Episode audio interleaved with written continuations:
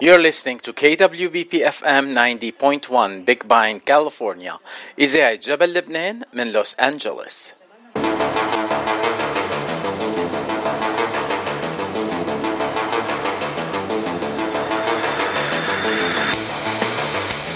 أهلا وسهلا بكل مستمعين إذاعة جبل لبنان من وين ما عم بتتابعونا.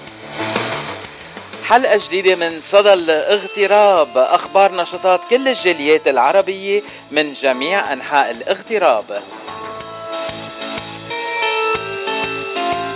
برنامج بتتابعوه كل نهار ثلاثة وخميس ابتداء من الساعة أربعة بعد الظهر بتوقيت لوس أنجلوس.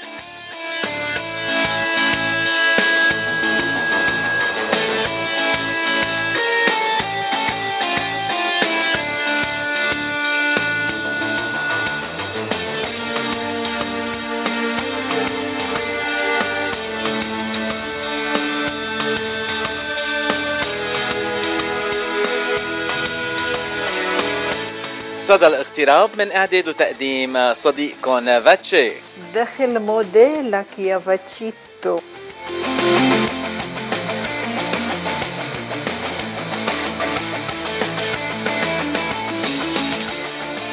ضيوفي لحلقة اليوم من صدى الاغتراب هن من جنوب كاليفورنيا، من واشنطن دي سي، من الولايات المتحدة الأمريكية عامةً. أول ضيف عنا إيه هو عنتر عنتر الفوتوغرافر المصور المشهور بجنوب كاليفورنيا وجميع أنحاء الولايات المتحدة الأمريكية. هو أكثر من مصور، رح نتعرف عليه أكثر اليوم ورح نحكي معه مباشرة. أما ضيف الثاني اسم مشهور كتير بالعالم اللبناني، أنطوان ريمي أنطوان ريمي جونيور، المخرج بواشنطن دي سي رح يكون ضيف الثاني اليوم. أنطوان ريمي جونيور بيكون حفيده للمخرج اللبناني أنطوان ريمي والأميرة هند شرايبي ريمي.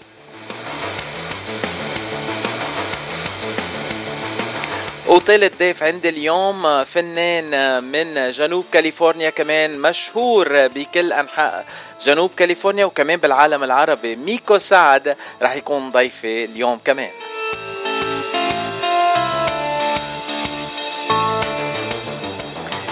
مثل ما شايفين ثلاث ضيوف ولا أهضم ولا أحلى منهم بضمن برنامج صدى الاغتراب لليوم.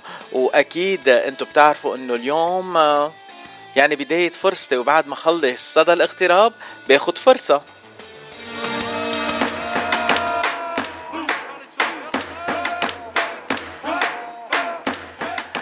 باخد فرصة بس ليوم واحد، يعني نهار الجمعة فرصة، بس نهار السبت عشية أنا وزميلتي عبير رح نكون كمان بمطعم كهرمانة.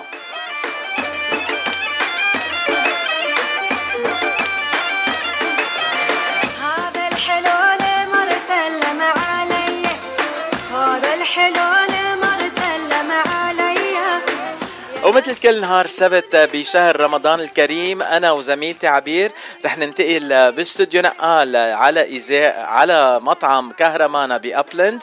العنوان هو ثلاثة أربعة خمسة ويست فوت هيل بوليفارد، ثلاثمية وخمسة وأربعين ويست فوت هيل بوليفارد in Upland كاليفورنيا. وإذا بتحبوا تنضموا لنا وصلوا على المطعم حوالي الساعة سبعة مساء، لأنه بتعرفوا في بوفيه كتير شهي و وطيب رح يكون مقدم لكم خلال شهر رمضان للإفطار، من بعد من وقت الإفطار للساعة تسعة مساء.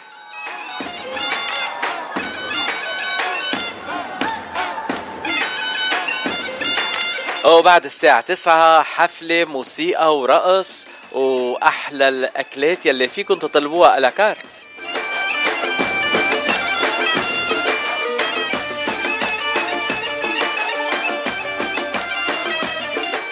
وكل نهار سبت موعدكم مع الفنان حنون دنهش يلي كان ضيفي من أسبوع. أو حنون بغني من كل الألوان، من الألوان السورية للألوان اللبنانية والعراقية. أحسن قلبي صار بدمولي، أحسن عقلي صار بدمولي. أنا وعبير رح نكون بمطعم كهرمانة من هلأ لنهاية شهر رمضان الكريم، وانتو كمان فيكن تجوا وتكونوا معنا بمطعم كهرمانة. أهلا رمضان، رمضان جانا، أهلا رمضان، رمضان جانا، رمضان كريم، رمضان رحيم، شهر الله العظيم، هل هلالك يا رمضان، رمضان كريم، رمضان رحيم، شهر الله العظيم، هل هلالك يا رمضان، رمضان رمضان رمضان كريم.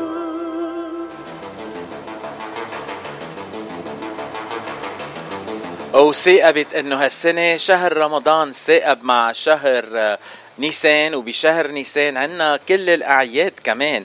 أول جمعة من شهر رمضان، أول جمعة من شهر نيسان كان عنا الصوم عند المسيحيين وعند المسلمين سوا، وبعدين عيدنا سوا عيد الشعنينة لدى الطوائف الشرقية عفوا الطوائف الغربية، وبعدين الأحد الماضي كان عيد الشعنينة عند الطوائف الغرب الشرقية، وعيد الفصح عند الطوائف الغربية، وهالأحد عيد الفصح عند الطوائف الشرقية.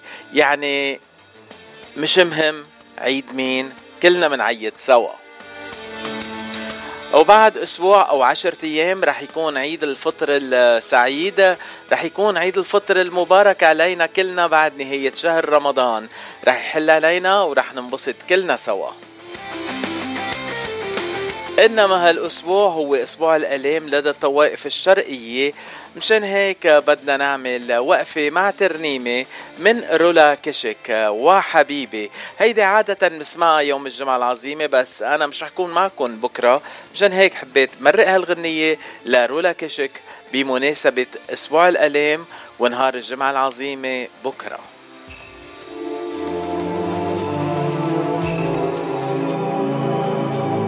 وحبيبي وحبيبي أي حال أنت فيه، من سجاك من منعك، ما لذا الأمر سبيل يا حبيبي.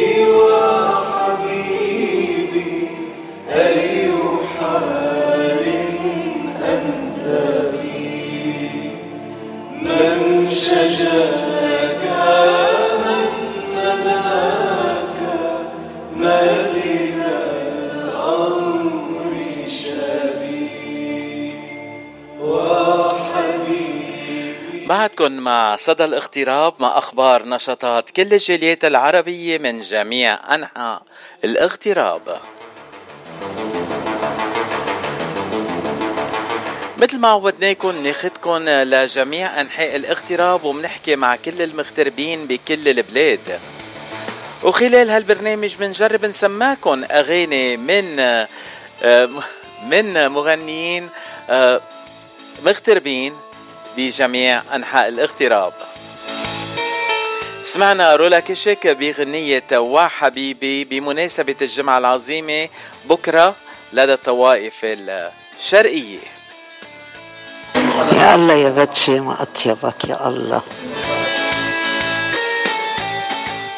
أو هلأ بدنا ننتقل لفنان شاب من كندا، فنان التقينا معه بأوائل حلقات صدى الاغتراب، فنان شاب وواعد ووعدنا أنه يعمل أغاني أكثر وأكثر، وبعتقد عم بيشتغل على أغاني جديدة حسب ما سمعت. بدنا نسمع من بلينك إميليانا، غنية بثلاث لغات بالإنجليزي والفرنسي والعربي.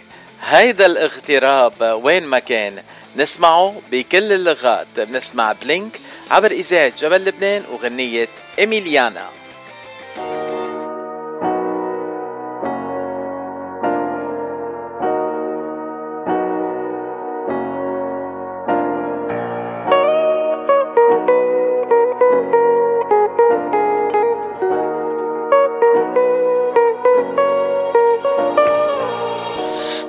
Mon esprit, toujours dans ma tête, toujours dans mon mind, oh.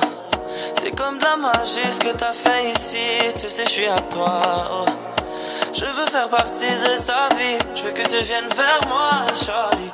Et tu le sais, c'est de toi que j'ai envie, oh non. Inti ya gamila, inti kull al-koun, sahrani uyunik, harmani min al-noum. Kiss me through the cellular, kiss me through the phone. You're messing with my medulla.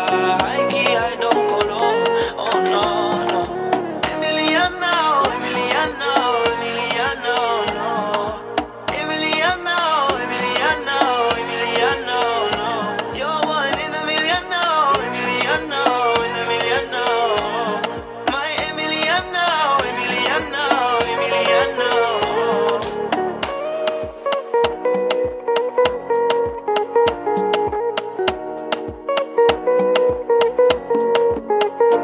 Continue comme ça baby girl cause it feels nice. Girl it feels nice. Je sais que c'est mauvais mais ma baby girl it feels right.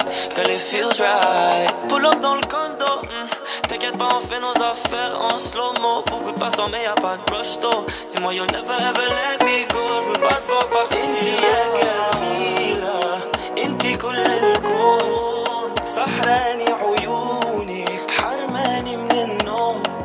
Kiss me through the cellular, kiss me through the phone. You're messing with my medulla. I key, I don't colo. Oh no.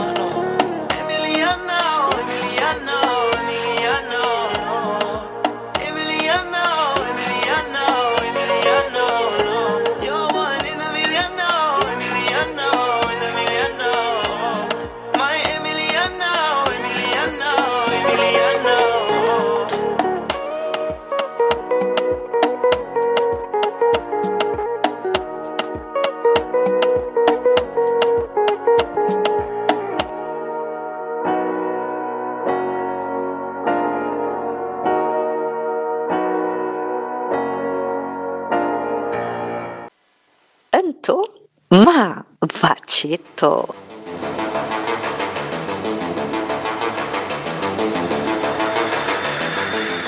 كعك العيد, معمول العيد, شوكولا العيد, يا عمي كله أكل بأكل بهالعيد.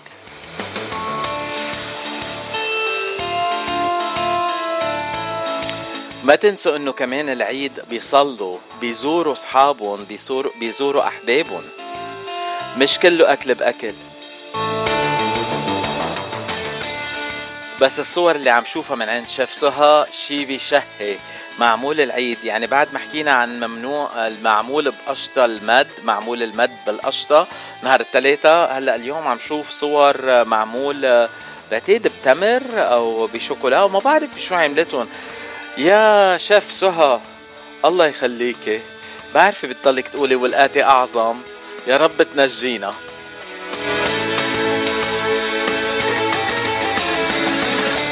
وانا كمان رح قلكن ايه طلعوا بتمر, وانا كمان رح قلكن الاتي اعظم بصدى الاغتراب. عم نحكي مع عالم, حكينا مع عالم بالبرازيل, حكينا مع عالم بمكسيكو, ببنما, بكندا, بالولايات المتحدة الامريكية, حكينا مع ناس بانجلترا, بلندن, وهلا صار دور فرنسا. ثلاثة ترقبوا حلقة شيقة كتير ومقابلة كتير حلوة مع فنانة مغربية عايشة بفرنسا اسمها هند شرايبي. نسمع منها يا مسافر وحدك.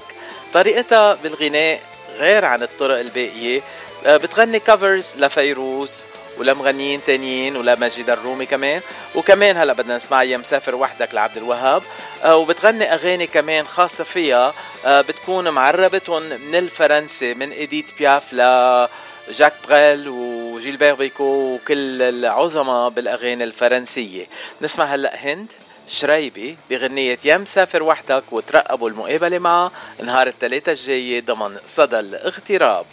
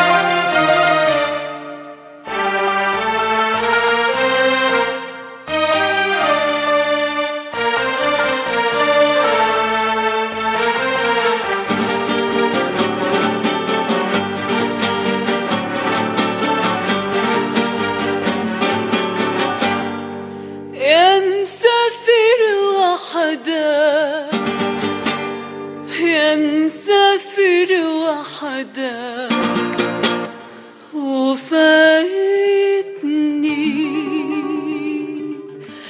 لتبعد عني لتبعد عني وتشغلني. يا مسافر وحدك يا مسافر وحدك وفايتني لتبعد عني لتبعد عني وتشغلني.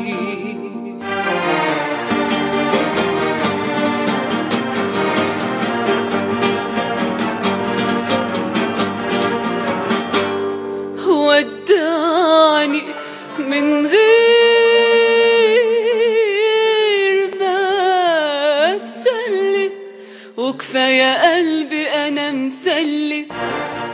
ودعني من غير ما تسلي وكفاية قلبي أنا أنا مسلي. دي عينيا دموعها دموعها بتتكلم دي عينيا دموعها دموعها بتتكلم. يا مسافر وحدك وفايتني لتبعد عني لتبعد عني وتشغلني. صبر قلبي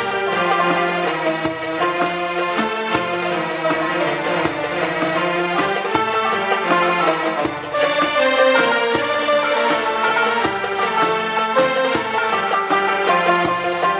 على بال ما تجيني على بال ما تجيني واتهنى. على ناري شو انا حستنى واصبر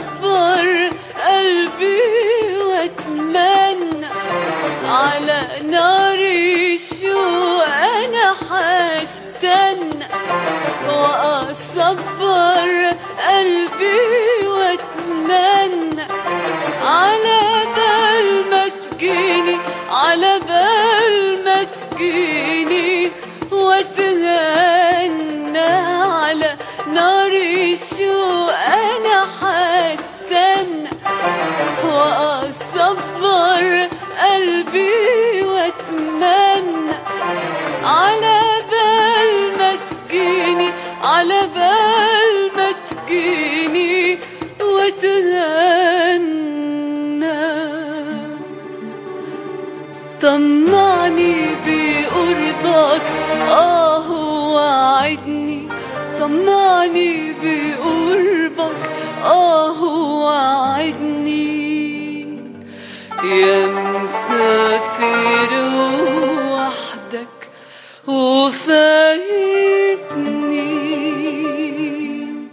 لتبعد عني لتبعد عني وتشغلني.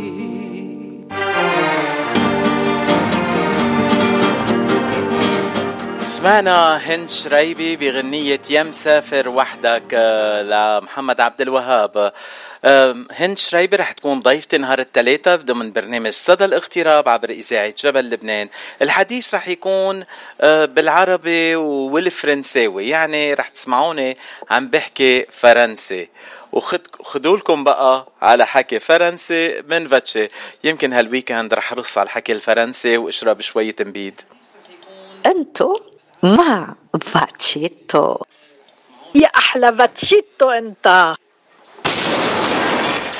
أو هلأ مننتقل ل داني الحج وشريكة حياتي. داني الحج كمان فنان سوري عايش بجنوب كاليفورنيا، ورح يكون قريبا قريبا جدا ضيفي عبر إذاعة جبل لبنان ضمن برنامج صدى الاغتراب.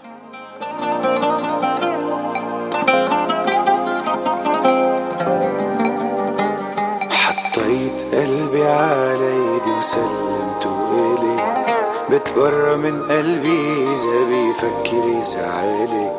حطيت قلبي على ايدي وسلمته إليك، بتبرى من قلبي إذا بيفكر يزعلك. قوية هالكلمة قوية، بدي قلك هي اسمعيني بحبك. من هي قوليلي من هي اللي عند حني مدلو لقلبك. انت انت انت انت شريكة حياتي، لحظة معك تروح بتنسيني قاتي. يلا يلا يلا تعالي عندي وهاتي، هاتي قلبك وضميني بدي اعيش بحنان. انت انت انت انت شريكة حياتي، لحظة معك تهرب بتنسيني قاتي. يلا يلا يلا تعالي عندي وهاتي، هاتي قلبك وضميني بدي اعيش بحنان. دقيقة قليلة ورح نكون مع أول ضيف لإلي اليوم، عنتر المصور المصري المشهور جدا بجنوب كاليفورنيا.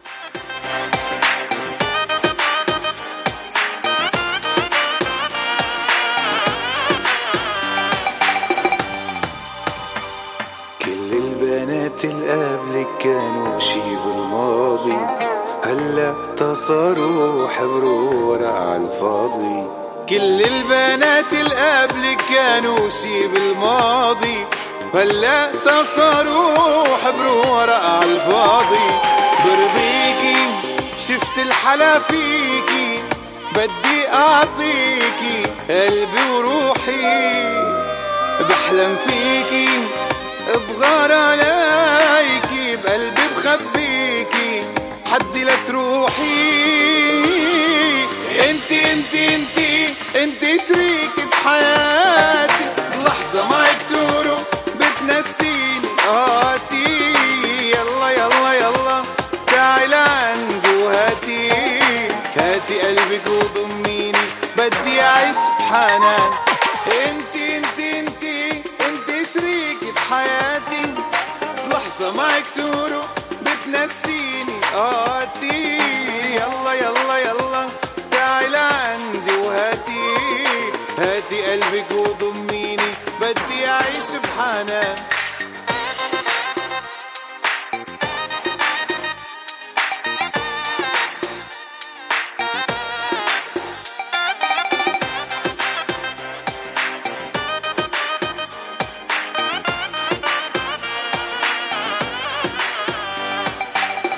انتي انتي شريكة حياتي، لحظة معك تهرب بتنسيني قاتي. يلا يلا يلا تعال قلبي وهاتي، هاتي قلبك وضميني بدي اعيش بحنان. انتي انتي انتي انتي شريكة حياتي، لحظة معك تهرب بتنسيني قاتي. يلا يلا يلا تعال عندي وهاتي، هاتي قلبك وضميني بدي أعيش بحنان.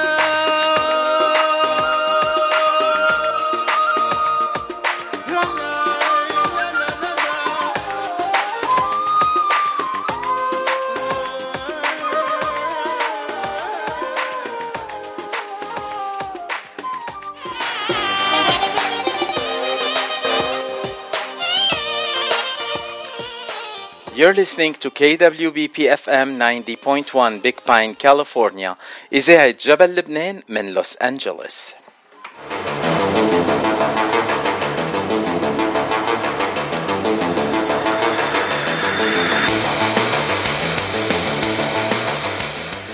ومنكفي برنامج صدى الاغتراب مع أخبار نشاطات كل الجاليات العربية من جميع أنحاء الاغتراب.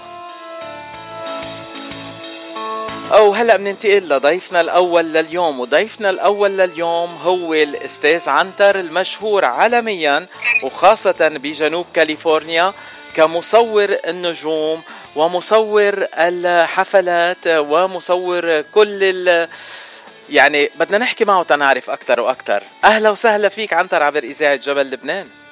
أهلا بيك، شكرا لحضراتكم وشكرا على الإذاعة الجميلة والبرنامج المتميز اللي بيخلينا دايما نتعرف على بعض ونتعرف على كل المتميزين في الجاليات العربية في الولايات المتحدة. أه بشكرك أخي أه عم أه عنتر. هحاول أتكلم مصري إنما أنا كلامي المصري بايظ كليا، ما أعرفش أحكي المصري بحاول. أنت بتفهم لبناني ما هيك؟ أنا فاهمك كويس، حضرتك يعني من العالميين المتميزين اللي كل الناس تقدر تتجاوب معك حبيبي. أول سؤال نحن بنسأل مستم... الضيوف يلي بيجوا على صدى الاغتراب، أنت من وين وقديه صار لك بالاغتراب؟ أنا مصري القاهرة، موجود في أمريكا ليا ست سنوات. أو جيت دغري لأمريكا من من مصر؟ هو في الأصل أنا بشتغل في مجال الإعلام ككل، فأنا كان عندي مجموعة كبيرة جدا من الفيز لأمريكا ودول عربية وأوروبا. بعد كده جيت من مصر خلاص، يعني بعد الأحداث اللي حصلت في الشرق الأوسط أو اللي بيسموه الربيع العربي، قررنا إن إحنا إيه نيجي نكمل حياتنا هنا، وجينا هنا واشتغلنا ونجحنا والحمد لله. يعني بعد الربيع جيتوا عشان الفرصة الصيفية في في أمريكا. مظبوط. كويس. آه، انت حضرتك مصور واعلامي، آه، بنعرف انه بجميع الحفلات آه، المناسبات بجنوب كاليفورنيا عنتر وكمان ابنه توماس موجودين وبيصوروا. آه، مظبوط. او بالاضافه للتصوير عندك ويب سايت كل العالم بتتابعك وبيتابعوا كل الاحداث اللي بتصير بجنوب كاليفورنيا على موقعك. خبرنا كيف دخلت مجال التصوير وكيف بلشت تصور؟ آه الفكرة كل واحد منا آه عنده إمكانيات أو عنده آه وزنات أو عنده مواهب. أنا كانت من ضمن الموهبة بتاعتي موهبة التصوير وعمل الانترفيوهات. الكلام ده كان برضو في مصر، برغم أن أنا درست تجارة، أنا خريج تجارة إدارة أعمال، بس محبتي للتصوير اعتبرتها دي مهنة بالنسبة لي، ومحبتي للعمل الإعلامي اعتبرت أنه ده مهنة بالنسبة لي حلوة كتير جدا. التجارة بتخليك دايما قاعد في مكتب، ده ما اقدرش استحمله، لكن التصوير بيخليك كل يوم بتشوف ناس جديدة. العمل الإعلامي والانترفيوهات والمؤتمرات بتخليك كل يوم بتكون في مكان جديد، فده ده ده ده شيء محبب بالنسبة لي، ان انا احتك بالناس، اختلط بالناس، اتعامل مع الناس، اشوف كل يوم ناس مختلفة. آه انا بحب الناس وبحب اتعاون معاهم، وبحب دايما آه ارسم ابتسامة او ارسم ذكريات حلوة بالنسبة له من خلال الصورة اللي أنا باخدها لهم، من خلال أي لقاء بتقابل معهم في أي شكل من الأشكال. فدي كانت بدايتي في التصوير في مصر، نجحت فيها كويس جدا، ولما جيت أمريكا كملت على نفس المشوار. كتير حلو. والمصور كمان كل ما بيصور شغلة، كل ما بيصورها بيشوفها بطريقة جديدة. يا ترى آه، أنت كمان بتلاحظ هالشي؟ لأنه كل صورة بتصورني إياها أنا بطلع شكل. هو انت دايما بتطلع احلى من الاول. حبيبي شكرا عنتر. دايما احنا بن... يعني في... يعني في قراءتي للكاميرا او الصوره من خلال الكاميرا، الحاله اللي موجود فيها الشخص بتعبر في صورته. يعني انت لو انت سعيد سعيد ولو حتى موقف محزن بيبان انك انت سعيد، ولو انت محبط او متضايق لاي سبب من الاسباب حتى لو وسط حفله بيبان عليك ككل.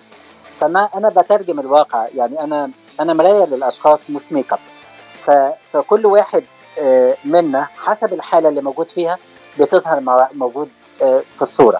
يعني تعبيراتك ايه، مواقفك ايه، شكلك ايه. قراءاتي انا بقدر بقرا الناس من خلال الصور، بقدر احس بالشخص ده. لما بلاقي حد محبط بحاول اكون اقرب منه اكتر او اكون ودود معاه اكتر، ولما بلاقي انسان سعيد بزود سعادته، لما الاقيه فرحان بخليه يفرح اكتر. انا بحب كده وبحس انه دوري هو كده، انك انت بتزود فرح الناس الفرحانين، والناس اللي, اللي لو في ناس عندهم احباط او متضايقين نتيجه الاغتراب وضغوط الحياه وضغوط العمل، بتحاول يكون لك لمسه ايجابيه معاهم، انك انت تديهم ابتسامه امل، تديهم اشراقه امل، تديهم انك انت اضحك ابتسم، انت هتبقى احلى لو لو في الصوره، لو هتضحك تبقى احلى بكتير جدا. آه طب مره تانية، طب تعالى بس ابتسم اكتر. هو هيتلقائيا يخرج. كعمل انساني بنحاول ان احنا نطبطب على بعض، نحاول نت... يعني نتلامس مع بعض بشكل انساني يعني اكتر يعني، واحنا كلنا في غربه يعني. مظبوط، واكيد ما حدا بيقدر يشوف وجهك ويسمع كلامك الحلو وما يبتسم. انت ب... ب... بتفوت الفرحه على قلوب الناس. آه، عنتر، آه، انت تعلمت التصوير من شخص ولا هيدا بس موهبه من عندك ومن عند الله؟ آه، هي موهبه بس كملت بدراسه. ما ممكن يكون عندك موهبه لكن لازم تدرس عشان تبقى الموهبه احترافيه. فكلنا بنحب مثلا التصوير، كلنا مثلا بنحب الغنى، لكن انت هتبقى مغني محترف او مصور محترف لما بتدرس. فاللي عنده موهبه يكملها بدراسه يستفاد اكتر. وانت درست التصوير؟ نعم، كورسات تصوير في مصر، تصوير واخراج سينمائي ولايت وكل ما يختص بعملي، لان انا اهتميت بيه. يعني سبت موضوع التجاره خالص وابتديت نهتم بالمجال ده، زي حتى اللقاءات الحواريه والصحفيه برضو ده كلها دراسات احنا خدناها عشان نبقى افضل دايما باستمرار. اكيد. أه هلا أه قبل ما ننتقل للقاءات الحواريه، حكيت عن الاخراج كمان. أه عندك اعمال اخراج حاليا ولا بعد ما بلشت بالاخراج؟ أه انا بادئ في عمل مسلسل أه اسمه سلمى سلامة. أه ده هيكون اول عمل عربي متكامل يبقى موجود كله في امريكا، تصوير واخراج وكل المشاهد موجوده في الولايات المتحده الامريكيه. أه وحتى الفريق العمل والكادر اللي موجود منه أه هم عرب امريكا، عرب مقيمين في امريكا، بيحكي قصص العرب. احنا احنا كعرب عشنا ازاي، جينا مغتربين عملنا ايه، ايه التحديات اللي قابلتنا، ايه الامور اللي احنا قدرنا نتغلب عليها، وتفكيرنا في بلادنا بعد كده تفكير ايجابي ولا تفكير سلبي. ده مجمل العمل اللي موجود فيه. أنا مساعد مخرج مع دكتور أسامة عشام، وده مخرج إعلامي جاي من مصر مخصوص يخرج لنا العمل ده، ولكن أنا مشارك بجانب كده، مشارك في التمثيل كبطولة المسلسل مع سادة أفاضل. آآ آآ مش عارف هل أصلح بأساميهم ولا أستنى زي ما تحب حضرتك يعني. إذا بدك بننطر بعد، بس أيمت هيكون المسلسل حاضر وأيمت الناس بيقدروا يشاهدوه ووين بيقدروا يشاهدوه؟ إحنا دلوقتي هنبتدي تصوير منتصف شهر مايو، آه شهر القادم على طول، يعني بعد شهر من دلوقتي. آه تصوير هياخد تقريبا معنا شهرين، المونتاج ثلاث شهور، يعني خلال خمس شهور هيبقوا متواجدين. آه آه في كذا جهة يعني تخاطبنا معهم آه ان هي تعرض العمل، مستنيين منا ان احنا يشوفوا بس يعني مقاطع من التصوير. احنا من ضمن الناس المستهدف ان احنا نبيع لهم العمل او يعرضونا العمل. شاهد في اي بي، القنوات الفضائية المصرية، نتفليكس، دول الثلاث حاجات المحاول. احنا لغايه دلوقتي منتظرين لغايه ما نوري العمل بالشكل اللي احنا آه بعد الاخراج بعد التصوير بعد بعد كل دول، ونقول احنا عملنا كده. ده العمل بتاعنا. يعني العمل راح يكون على على الاقنيه الفضائيه وكمان على المنصات. نعم. المشاهدين بامريكا كمان بيقدروا يشاهدوا المسلسل. نعم نعم، امريكا والدول العربيه، دول عربية. كتير حلو. آه رح نضلنا على اتصال معك تناخد ال... تنقول أكتر آه أكتر بأخبار عن هالمسلسل يلي رح تصوروه، ويمكن ليش لا نعمل مقابلات مع المخرج لما يكون موجود معنا هون، وكمان مع الفنانين يلي رح يشاركوا بالعمل. آه هن رح يكونوا فنانين آه يعني تنقول محترفين ولا آه محترف... مش محترفين؟ آه هو مجموعة من المحترفين بجانب مجموعة من الهواء. ليه؟ لأن أنا مش قادر أكمل كل الكادر الفني معايا محترفين، تكلفة كتير جدا علي، أو تكلفة الانتقال. أنت عارف لما يجي فنان ويسيب، وخاصة التصوير في وقت الصيف ده وقت السيزون بالنسبة لهم، اللي كله مرتبط بأفلام واللي كله مرتبط بمسلسلات وأعمال فنية كتير جدا. فإحنا خدنا المتوفر بالنسبة لنا اللي كانت ظروفه تسمح إنه يتواجد معانا في التوقيت ده اللي هو منتصف خمسة لمدة شهرين آه لغاية آخر سبعة. الباقي شايفين زي ما نوت لحضرتك في البداية انه كتير جدا عندنا مواهب موجودة هنا في امريكا، عرب موجودين في امريكا. فاحنا حطينا بجانب الموهوبين الناس المحترفين بجانب الموهوبين عشان المحترفين الموهوبين كمان يبقوا محترفين، اللي هو يبقوا بكرة محترفين. كلنا بدينا كده، وكل الفنانين الكبار بدوا كده. حد يهوى، عادل امام كان هاوي وطلع في ادوار سنوية، النهاردة نجم اول في كل الدنيا. احمد حلمي نفس الحكاية، أحمد حلمي النهاردة نجم شباك زي ما بيقولوا في السينما.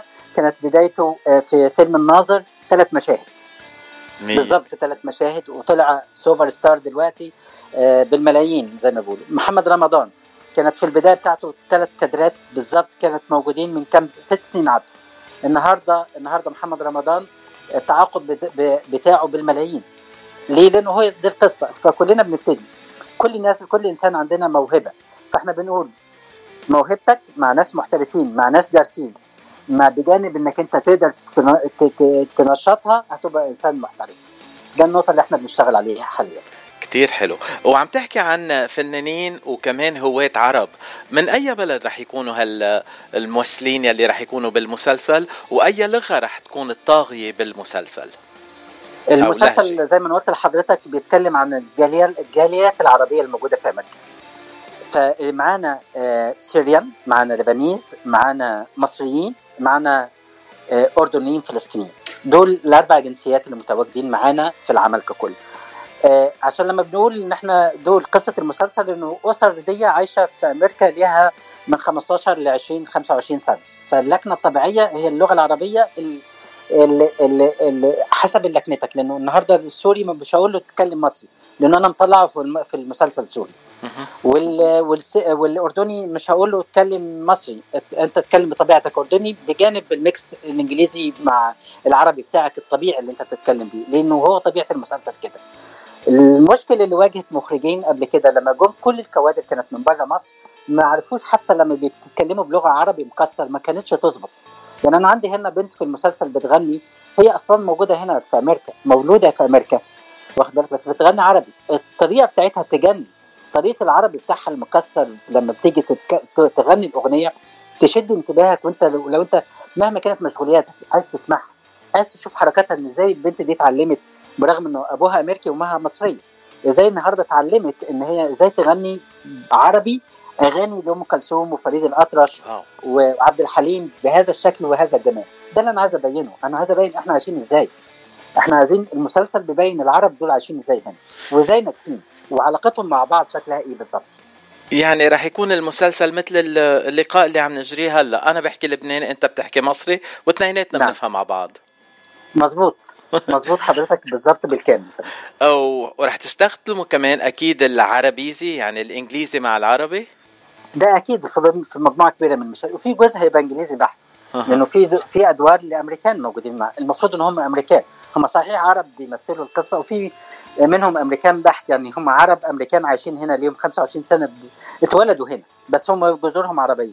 دول هيتكلموا، هو سياق السيناريو كده ان هو دول لازم الحوار بتاعهم يبقى بلغه انجليزيه، فده النقطه الاساسيه. فاللغه الانجليزيه متواجده، ميكس ما بين انجليزي عربي موجود، عربي بحت موجود، ثلاث حاجات موجودين ككل، وكل واحد على حسب الجنسيه اللي طالع بيها اساسا في العمل هيتكلم بجنسيته. يعني حتى اللبنانيز احنا اخترنا ناس لبنانيين يتكلموا بطريقتهم العربيه اللبنانيه.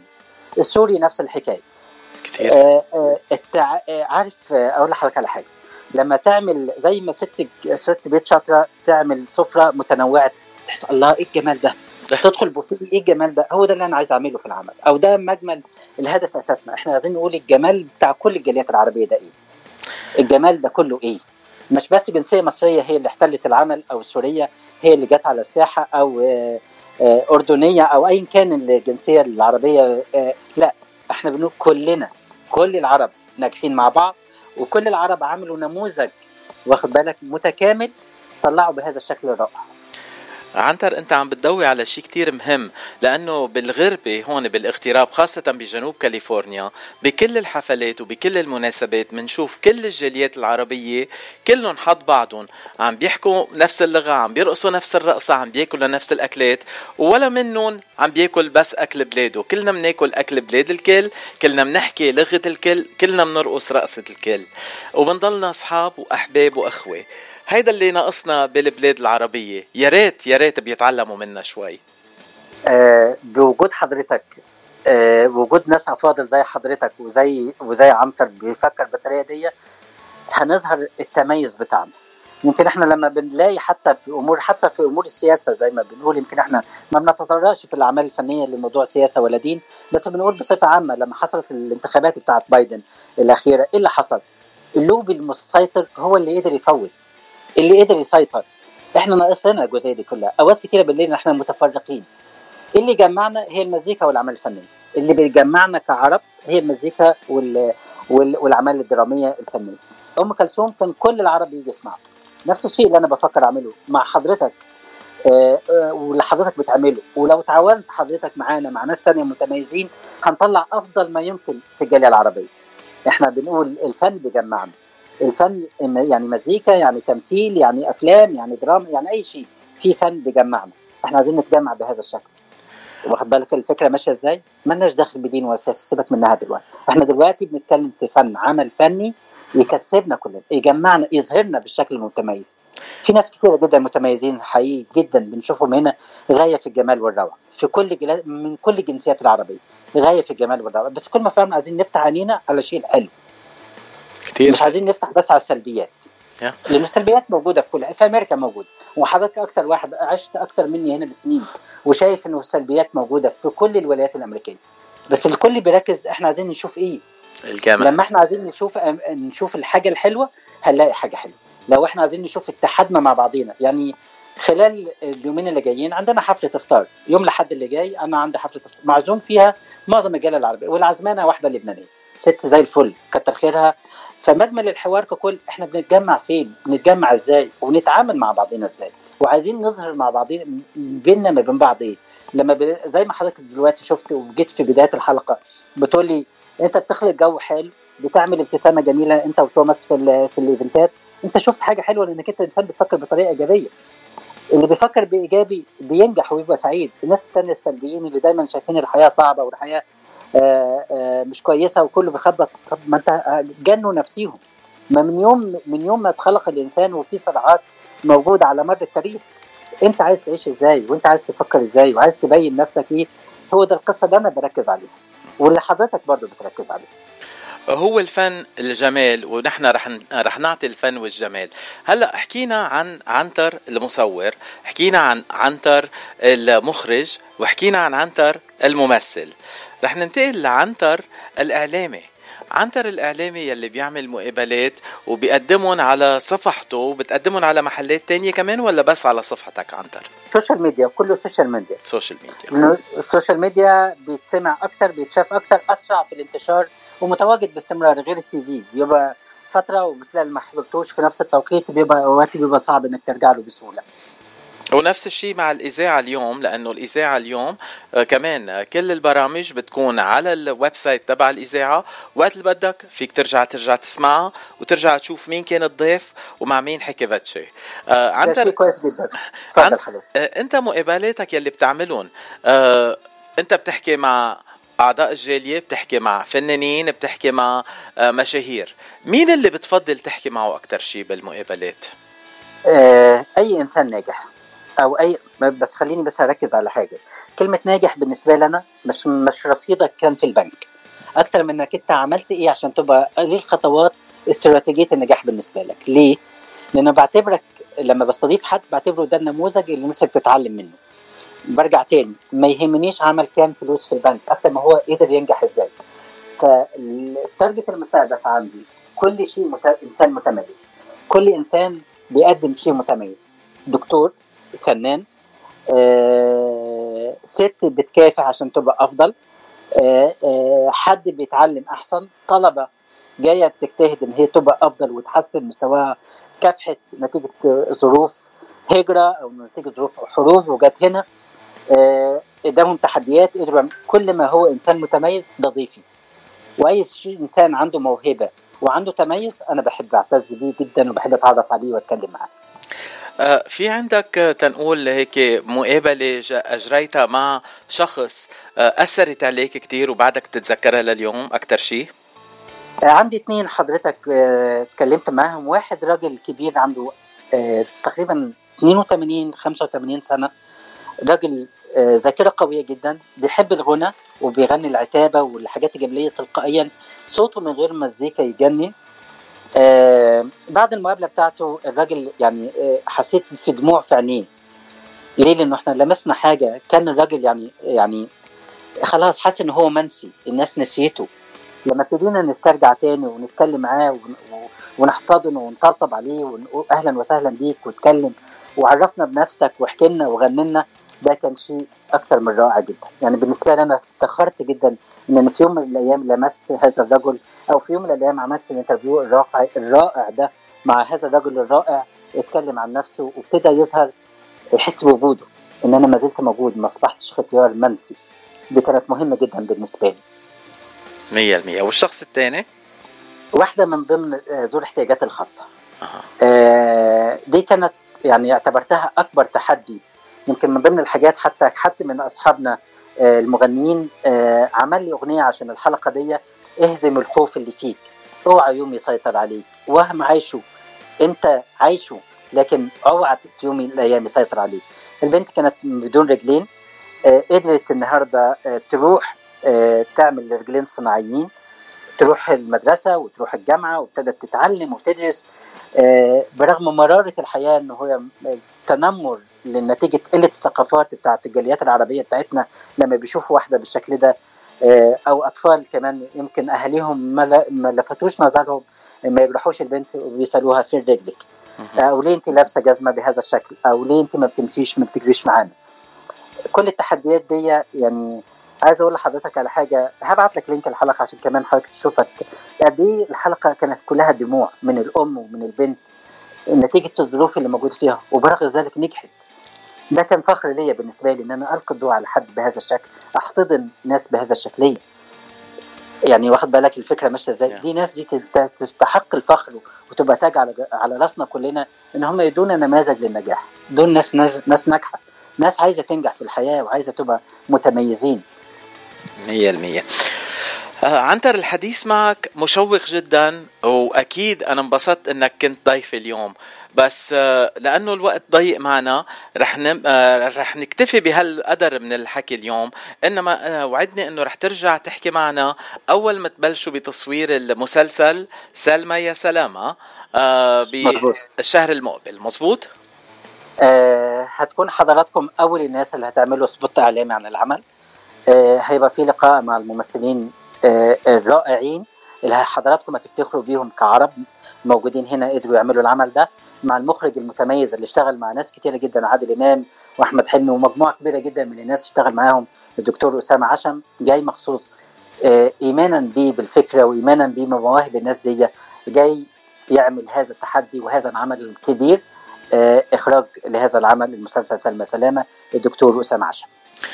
آخر سؤال لك عنتر، قديه قديه بتلعب دور مهم بحياة توماس ابنك يلي هلأ صار هو كمان مصور وعم بيصور بطريقة كتير حلوة؟ آه، توماس من من صغره أنا بتعامل معاه آه، كصديق مش كابن. آه، أهمية توماس بالنسبة لي إنه مهما كانت مشغولياتي آه، مهما كانت سفرياتي، مهما كان حجم الزحمة بتاعة العمل، آه لما بيتصل بي عشان يتكلم عن حاجة ويسمع بديله الاهتمام الأول، هو أهم عندي من أي حاجة تانية. فده توماس بالنسبة لي، فأنا اتعاملت معاه على كده.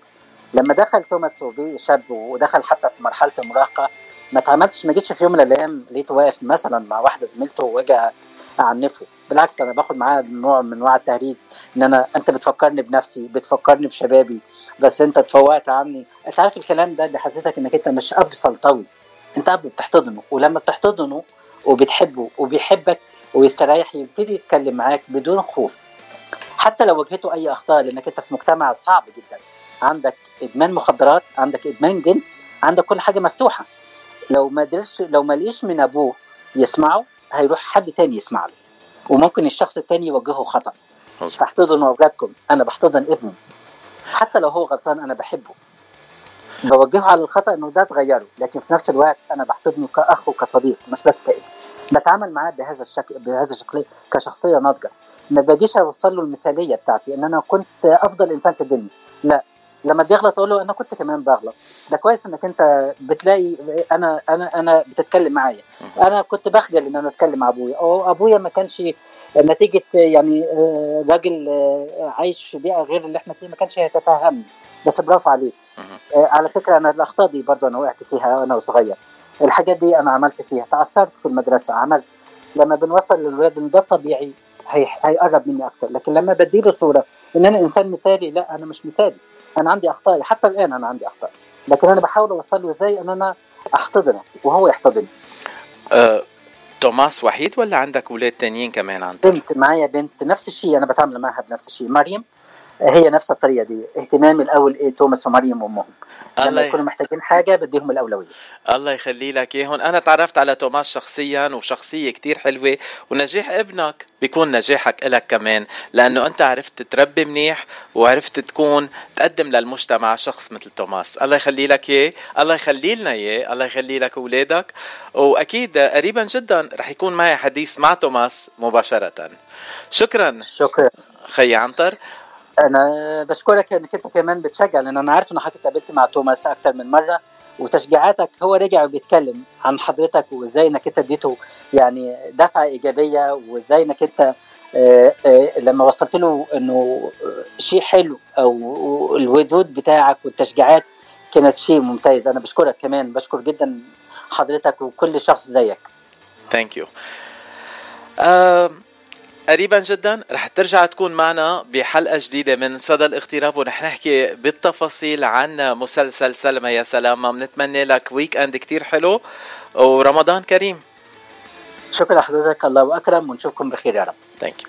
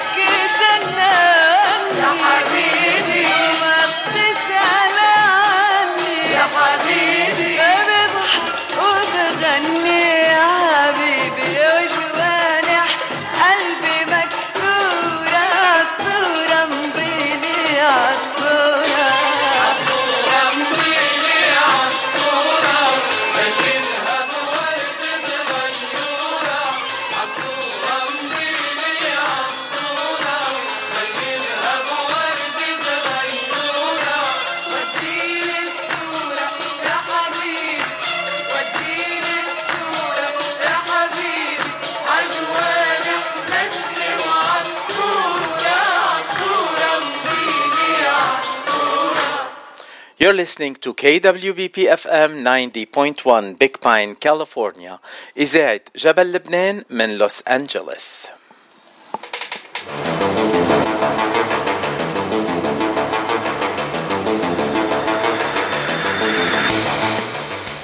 وهلأ صار موعدنا للقاء الثاني ضمن برنامج صدى الاغتراب, أخبار نشاطات كل الجاليات العربية من جميع أنحاء الاغتراب. وللقائنا الثاني ولضيفنا الثاني رح ننتقل لعاصمة الولايات المتحدة الأمريكية واشنطن دي سي, وضيفي أنطوان ريمي. أهلا وسهلا فيك أنطوان. هاي باتشي, ثانك يو. أنت من أصدقاء الإذاعة, وأنت شخص أنا بحبه كتير شخصيا لأنه تعرفت عليك عبر الإذاعة, بس بحب أعرف مستمعين صدى الاغتراب بأنطوان ريمي. أنطوان ريمي, أول سؤال بنسأل كل ضيوفنا بصدى الاغتراب, أنت من وين وقديه صار لك بالاغتراب؟ أنا من لبنان, تحديدا من صغرتها, وصار لي عايش هون بواشنطن دي سي حوالي سنتين هلأ. يعني جديد بعدك بأمريكا؟ بعدني كتير جديد, بعدني كتير على اللبناني. تسلم لي أنت ولبنانيتك حبيبي بقى. أنا صار لي ثمانية وثلاثين سنة بأمريكا وبعدني لبناني على الآخر, ما تغيرت ولا شوي. ما هيك ما بفتكر نخسرها هيدا مع الوقت, وأهم شيء ما نخسرها, خلي الطيبة اللبنانية فينا ونجيبها على أمريكا, ناخد الأشياء الحلوة الأمريكية منضيفها على حياتنا. أنطوان ريمي اسم مشهور كتير بالعالم اللبناني, بالعالم التلفزيون اللبناني, بالإخراج اللبناني, واليوم عم نحكي مع المخرج أنطوان ريمي جونيور. أنطوان ريمي المخرج اللبناني بيكون جدك, والد والدك, مزبوط؟ صح مزبوط. يعني الأميرة هند قبل لما ريمي بتكون ستك. صح. هيدا هلا هلا صرت بال شو اسمه ان رويالتي, لأنه أنت حفيد الأميرة هند قبل لما ريمي, مش بس حفي... أميرة, ملكة قلوب الكل. يعني بتعرف إنه كل شخص لبناني بيعرفها لهند قبل لما ريمي, بيعرف قديه بيحبها. آه أنطوان, اليوم بدنا نحكي عن أنطوان ريمي, وانت حاليا عم تشتغل على مسابقة إخراج بواشنطن دي سي. ما خبرتني كل شيء عنه لأنه بدي إياك تخبرني اليوم بالحلقة عن المسابقة اللي عم تحضر لها. أنا شفت بوست أنه عم بتفتش على ناس يساعدوك بفيلم جديد بدك تحضره وتقدمه بهالشهر الجاي. شو بتخبرنا عن هالمسابقة؟ هي هيدا المسابقة عم تنعمل عالميا, بس بلشت هون بالدي سي, اسمها The forty-eight Hour Film Project. الهدف تبع للمسابقة انه نحن نقدر ننتج فيلم قصير بظرف ثمانية وأربعين ساعة, بس فعلا هو يعني كل الفيلم عم بيصير بهول ثمانية وأربعين ساعة. يعني نحن منبلش بانه منروح منسحب جانرا لهيدا الفيلم, فيكون دراما, كوميدي, ثريلر, حيالله شي معقول يطلع لنا, وبوقتها لازم نبلش نكتب هيدا الفيلم. بيعطونا كمان اشياء لازم نلتزم فيها, مثل كاركتر, شخصية لازم تكون بالفيلم, جملة, object لازم نستعمله, وبهيدول الاشياء اللي بيعطونا اياها لازم نخلق فيلم ب ثمانية وأربعين ساعة, نصوره, نجيب الممثلين, نلاقي لوكيشنز, نعمل الاديتينج, حتى الميوزك لازم تكون اوريجينال لهيدا الفيلم, ونقدمه باخر ثمانية وأربعين ساعة. يعني يعني كل شيء بده يتحضر وتكتبوا الفيلم وتصوروه وتحطوا السكور على الفيلم وتعملوا الإخراج والتصوير والإديتينج ب ثمانية وأربعين ساعة. صح, بعرف هيك شوي شوي مجنونة الإكسبيرينس, بس هو هيدا الشيء الحلو فيها. وقديه قديه رح يكون طول الفيلم؟ يعني فيلم قصير ولا فيتشر فيلم ولا شو ال شو المتطلبات؟ لا أكيد فيلم قصير, يعني حوالي سبعة دقايق. أوكي. أه. فا إيه نحن أنا هيدا المسابقة عملتها قبل بلبنان, هي كمان موجودة بلبنان, اشتركنا فيها بلبنان, وهونيك كان أهين للأشياء أكيد, كان عندي الكرو تبعي وأصحابي ساعدوني, وربحنا وقتها مسابقة لبنان, ورجعنا رحنا فيه للفيلم على المسابقة العالمية اللي بيشترك فيها مية وخمسة وعشرين فيلم من مدن العالم, في يعني من أمريكا, من أستراليا, من يوروب, من وين ما بدك, وبيرجعوا بنقوا عشر فيلم من من العالم وبيبعتون على فيستيفال كان. بقى نحن فيلمنا كان واحد من هول العشر فيلم اللي راحت على كان. كانت أول مرة فيلم لبناني بيكون موجود بهدول التوب عشرة. طيب أنطوان، ما فينا نمرق مرور الكلام كرام على فيلم أنت ربحت فيه وصل على فيستيفالات عالمية، بدك تقلنا شو الفيلم وكيف فينا نحضره؟ هلا كيف فينا نحضره؟ أه بدك تفوت على الويب سايت تبعي كتير هينة أنطوان ريمي دوت كوم بتلاقيه هونيك اسمه آخر صورة أو A Last Picture بالإنجليش. أه الفيلم كان عن أم أخت بنتها. هلا ما بدي كتير اعطي لانه هو الحلو فيه للفيلم انه بتفهمه شوي شوي انت وعم تحضر في، بس امه وبنتها وعم بيتمشوا بحقله وعم بيحكوا عن شيء معين، بس تحضر الفيلم تفهم اكتر شو الموضوع. وبفتكر قوته للفيلم انه كان عنا الممثله الكبيره رندا كعدي. او ماي جاد، هلا هلا انا بدي اروح شوف الفيلم اول ما خلص البرنامج. رندا كعدي حبيبه قلبي وبموت فيها، حبيبة قلبنا كلنا، ما في ما في مثل رندا كعدي بلبنان. و... والحلو بهذا الفيلم انه كان هي وبنتها بتكون عم بيمشوا، اكشلي كان مع بنتها الحقيقيه يعني تمارا حاوي كانت عم بتمثل دور بنتها لرندا. بقى بت... بتلاحظ بالفيلم ما فيك ما تحس الايموشن الاحاسيس يعني بيناتهم قديش حقيقيه وقد ايه هيك بتصدقون يعني وبتتعاطف معهم.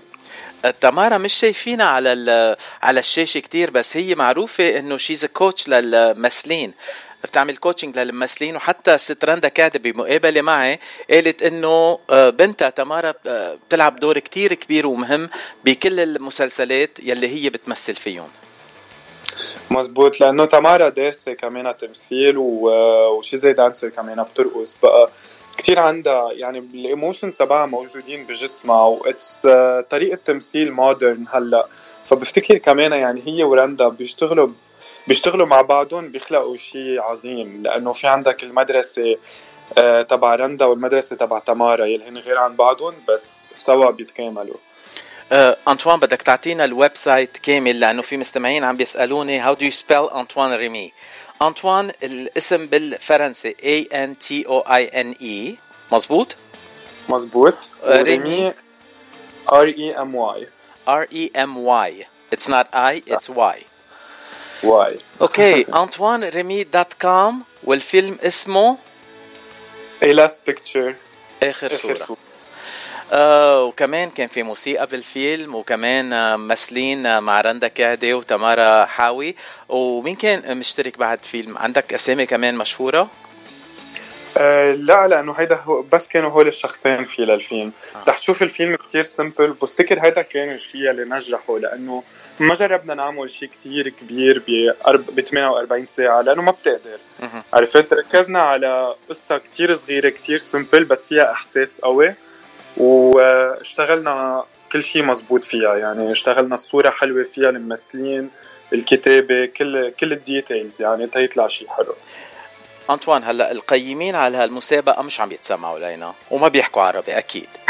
خبرني قديه أنت محضر حالك لهالمسابقة بأفكار تنقول براسك ومحضر بقصة تنقول فيك تقلبها تكون بطريقة من أي طرق اللي لازم تكون بالمتطلبات للمسابقة. طيب أنا صرت عاملها لهي المسابقة مرتين، وعن جد سرها للمسابقة إنه ما تحضر قصة، لأنه يعني قد ما تحضر لما يجوا يفرضوا عليك كاركتر وجانرا وأوبجكت إذا عم جرب تزركهم زرك بالقصة رح يبين. أنا بالنسبة لي اللي بحضره أكتر من إنه حضر القصة بحضر الأفكار لوكيشنز، لأنه هاي مهمة. بحضر عدة أوبشنز ممثلين يكونوا on standby تاش مين معوز موجود، بحضر الكرو يلي هو أهم شيء لأنه شو ما كان بدي صور عايز كرو قوي وراي. تو هول الأشياء اللي بشتكل عليهم أكتر تحضير، بعدين بتكل على إنه بالأشياء بالألمنتس اللي عطونيها أقدر أخلق قصة حلوة. أو انت شفتك حاطط بوست على السوشيال ميديا انه عم ت... عم عم عم تطلب ناس يجوا يشتغلوا معك على الكرو. لحد هلا امنت الكرو ولا بعد ناقصك ناس يجوا يساعدوك؟ بعد ناقصني كتير ناس باتشي، يعني مثل ما قلت لك انا بعدني جديد هون بدي سي آه صار لي سنتين ف وكان مع كورونا وكل شيء، بقى هيدا اول شيء عم جرب صوره هون بالمنطقه. فعن جد أنه ما بعرف أبداً عالم، يعني سابت أنه تعرفت على شخص ثرو رفقة هو دي أو بي فلسطيني كتير شاطر، فهو رح يكون عم بيشتغل معنا هيدا الفيلم. وغير هيك نحن بعد ما عنا حدا ولا برودكشن ولا ساوند انجينير ولا كرو حتى تصوير ميوزك كومبوزر اديتور، كل هو بعدهم ناقصيننا. وهلا اثنيناتنا عم نشتغل يعني نفتش وين ما كان آه تنلاقي هول الكرو. وبذات الوقت عبالنا انه نجرب نخلي التيم كله عربي، مش تشبث بس بس انه هيك مثل تاتش حلوه زياده للتيم تبعنا انه نكون كلنا لبنانيه او عرب. كتير حلو. طيب آه وشو ال شو الشروط للشخص يكون على الكرو معك تنقول إذا في هلأ مستمعين عم بيسمعونا وبيحبوا يساعدوا؟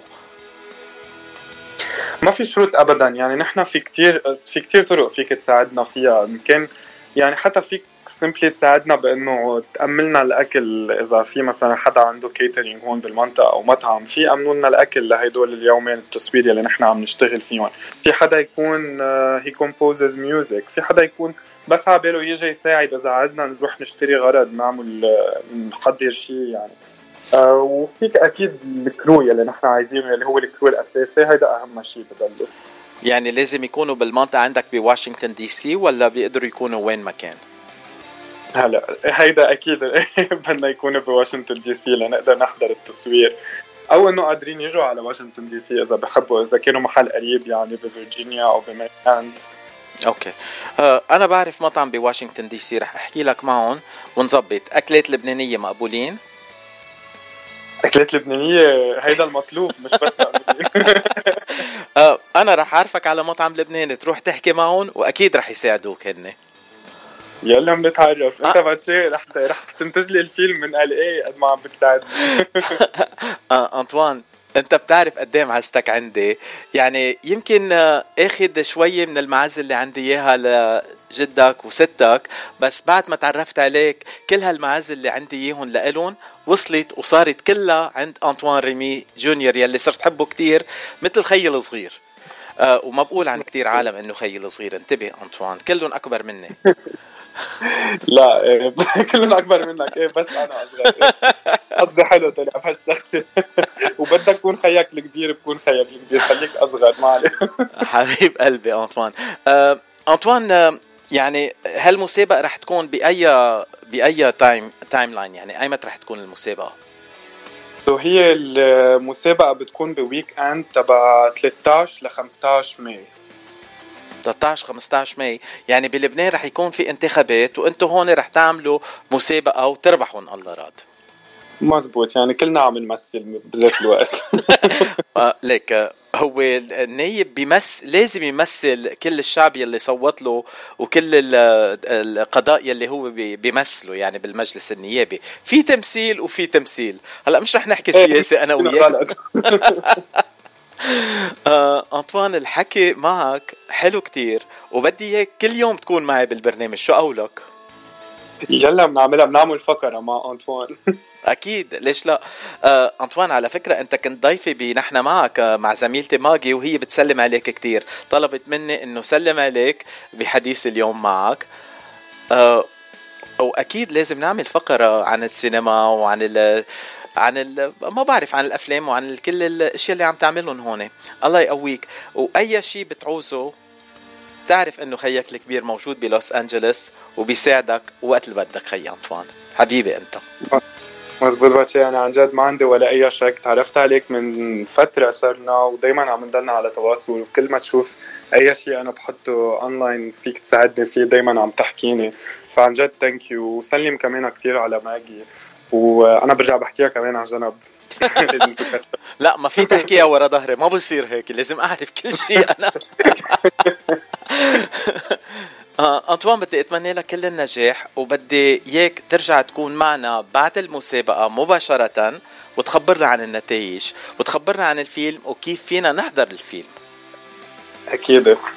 آه، انا انا اكثر شيء اخذ لي همي كيف بدكم تعملوا الاديتنج بهال ثمانية وأربعين ساعه. عاده التصوير بيخلص بس الاديتنج بياخذ اكثر شيء وقت. ما هو هيك عن جد، يعني هي عن جد اتس تشالنج عرفت. وانا المرتين اللي عملتها بالفعل انه من الجمعه الصبح للاحد عشيه ما نمت ولا دقيقه، لانه يعني انا اللي بكتب الفيلم وبرجع بكون على التصوير وبرجع بكون على كل فتره الاديتنج والكولورينج والميوزك وكل هوله. فبيخلص المسابقة وأنا بخلص معه. بس it's a challenge وحلو من وقت لتاني هيك ويك أند هيك. أنطوان بعد المسابقة جاي دغري على لوس أنجلوس تقضي فترة نقاهة هيك نطلع نرفع عن حالنا وننبسط ونسهر، شو قولك؟ يلا إن شاء الله، بس بعد ما أرجع على لبنان لأنه نازل على لبنان بحزيران. بحزيران نازل على لبنان. آه أوكي، أنا كنت مفكر بدأ بعد ما تخلص الفيلم وقبل ما تنزل على لبنان. تعرف عندك شهر أيار كله وعندنا لونج ويكند بأيار، نحن هون بأمريكا ميموريال داي. إيه مزبوط، بس أه. يعني منشوف منفكر فيها نحكي فيها برات الهواء.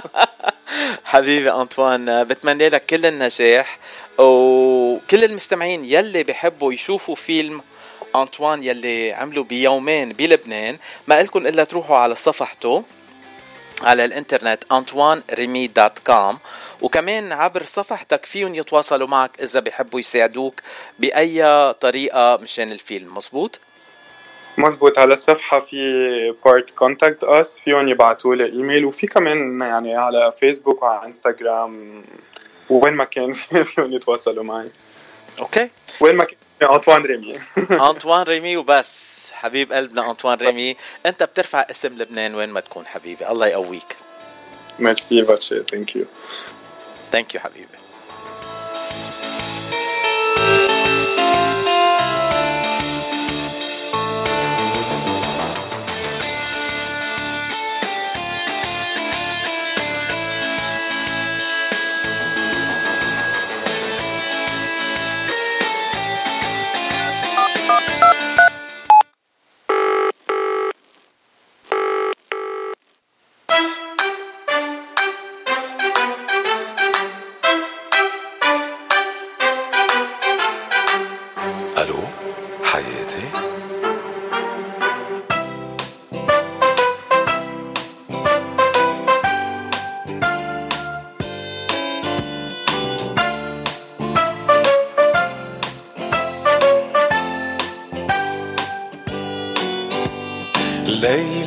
لحالي سهران وينك يا حياتي، ليش ما طليتي بعد وأنا وحدي باقي، ناس على هالطرقات عم ترقص وتغني، وصار قلبي عم بدق وانت بعيدة عني، قوليلي ليش عذبتي قلبي وهون تحت النجمات عم ينده حبي، كيف قوليلي كيف نتلاقى الليلي وتصيري إلي عطول وما تغيبي عني،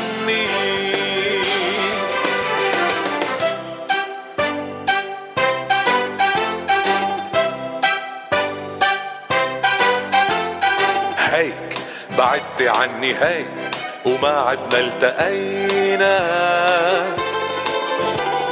وصار قلبي عليكي غار وما عدنا غنينا، ليش تخلي الوقت يروح وتبعد الليالي وقلب زعلان ومجروح وانت بخيالي، قوليلي ليش عذبتي قلبي وهون تحت النجمات عم ينده حبي، كيف قوليلي كيف نتلاقى الليلي ونصيري إلي عطول وما تغيبي عني، برا برا برا برا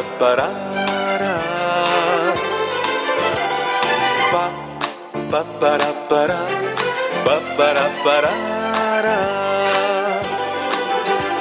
الليل والقمر سهران وينك يا حياتي، وطليتي بعد وانا وحدي باقي.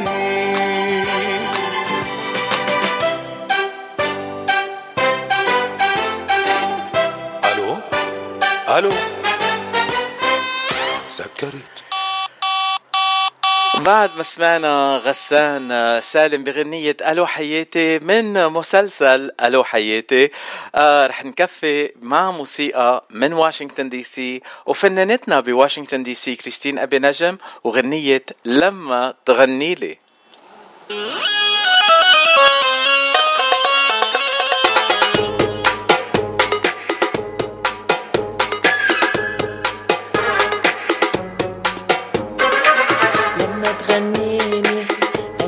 بيرقص على صوتك، بعشق تفاصيلك وبحب كلامك وسكوتك. لما تغنيلي أنا قلبي بيرقص على صوتك، بعشق تفاصيلك وبحب كلامك وسكوتك. وآه يا مالي بالي بالليل اللي شباقة لي عمري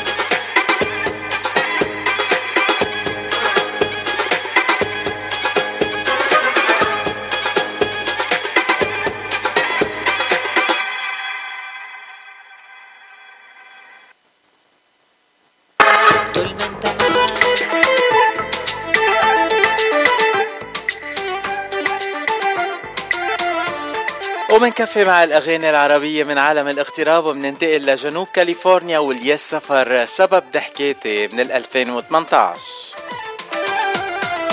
شو بدي بحياتي لو ما كنت موجود، يا سبب ضحكاتي وحب المال وحدود.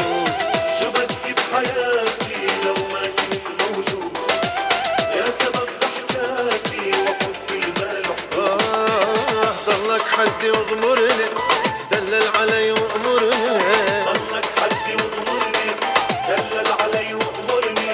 ما في شغلة تكسرني إلا دمعك عالخدود، ما في شغلة تكسرني إلا دمعك عالخدود.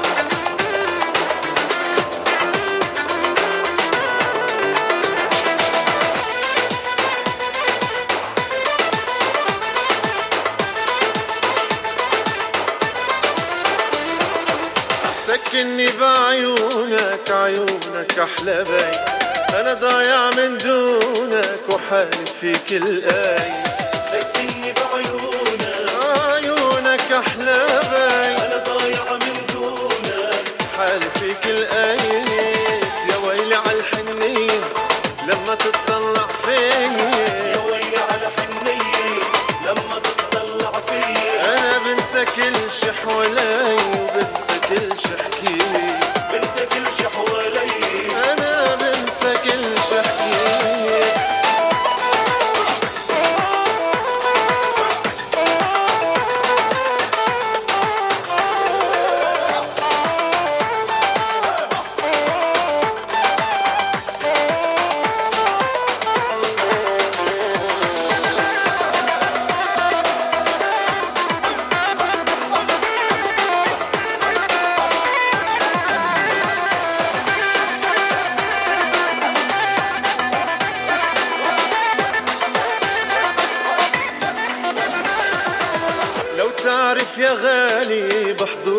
شو بصير نبض القلب بيعلى ودقاته بتطير لو تعرف يا غالي بحضورك شو بصير نبض القلب بيعلى دقاته بتطير قلبي بايدك اماني يا عمري ونص التاني قلبي بايدك اماني يا عمري ونص التاني بمضي لك على عمياني وما بدها تفكير انا بمضي لك على عمياني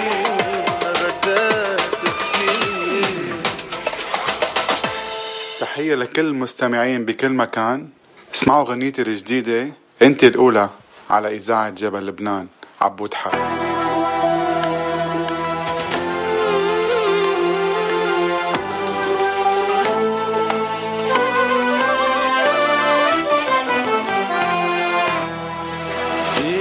معي أحلامك افرشها ورود قدامك زين فرحة أيامك ونكمل سوا هالدرب جيت وبدي قلك أنا حبك عم اشتقلك شوف كلمة وصلك وخبيك بحنان القلب أنا من هاليوم رح قولك كنت وبتبقي الأولى حياتي بعرضة وطولة سلمتك ياها بدايكي حبيتك قبل ما شفتك عجبيني حفرت اسمك ريته يسلم لي كاسمك انت يا نور عيناي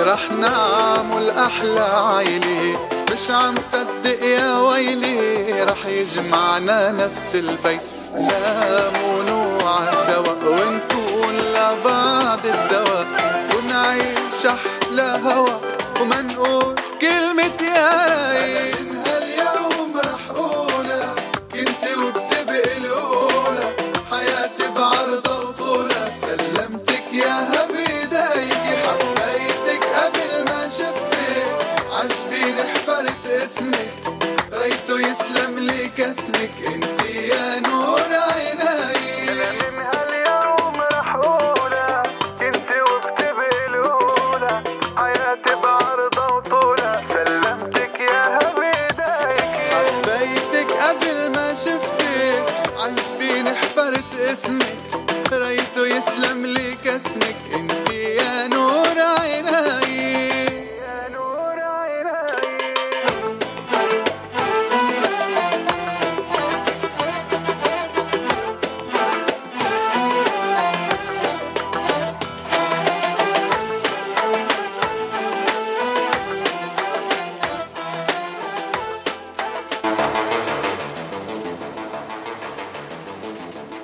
You're listening to كي دبليو بي بي إف إم ninety point one Big Pine, California. إذاعة جبل لبنان من لوس أنجلوس.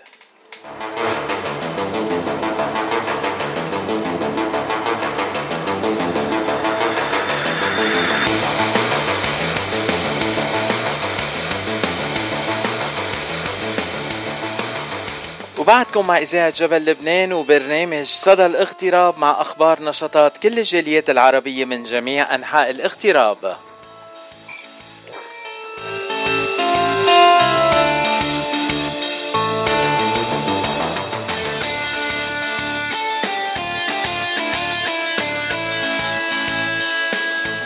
برنامج صدى الاغتراب من إعداد وتقديم فاتشي.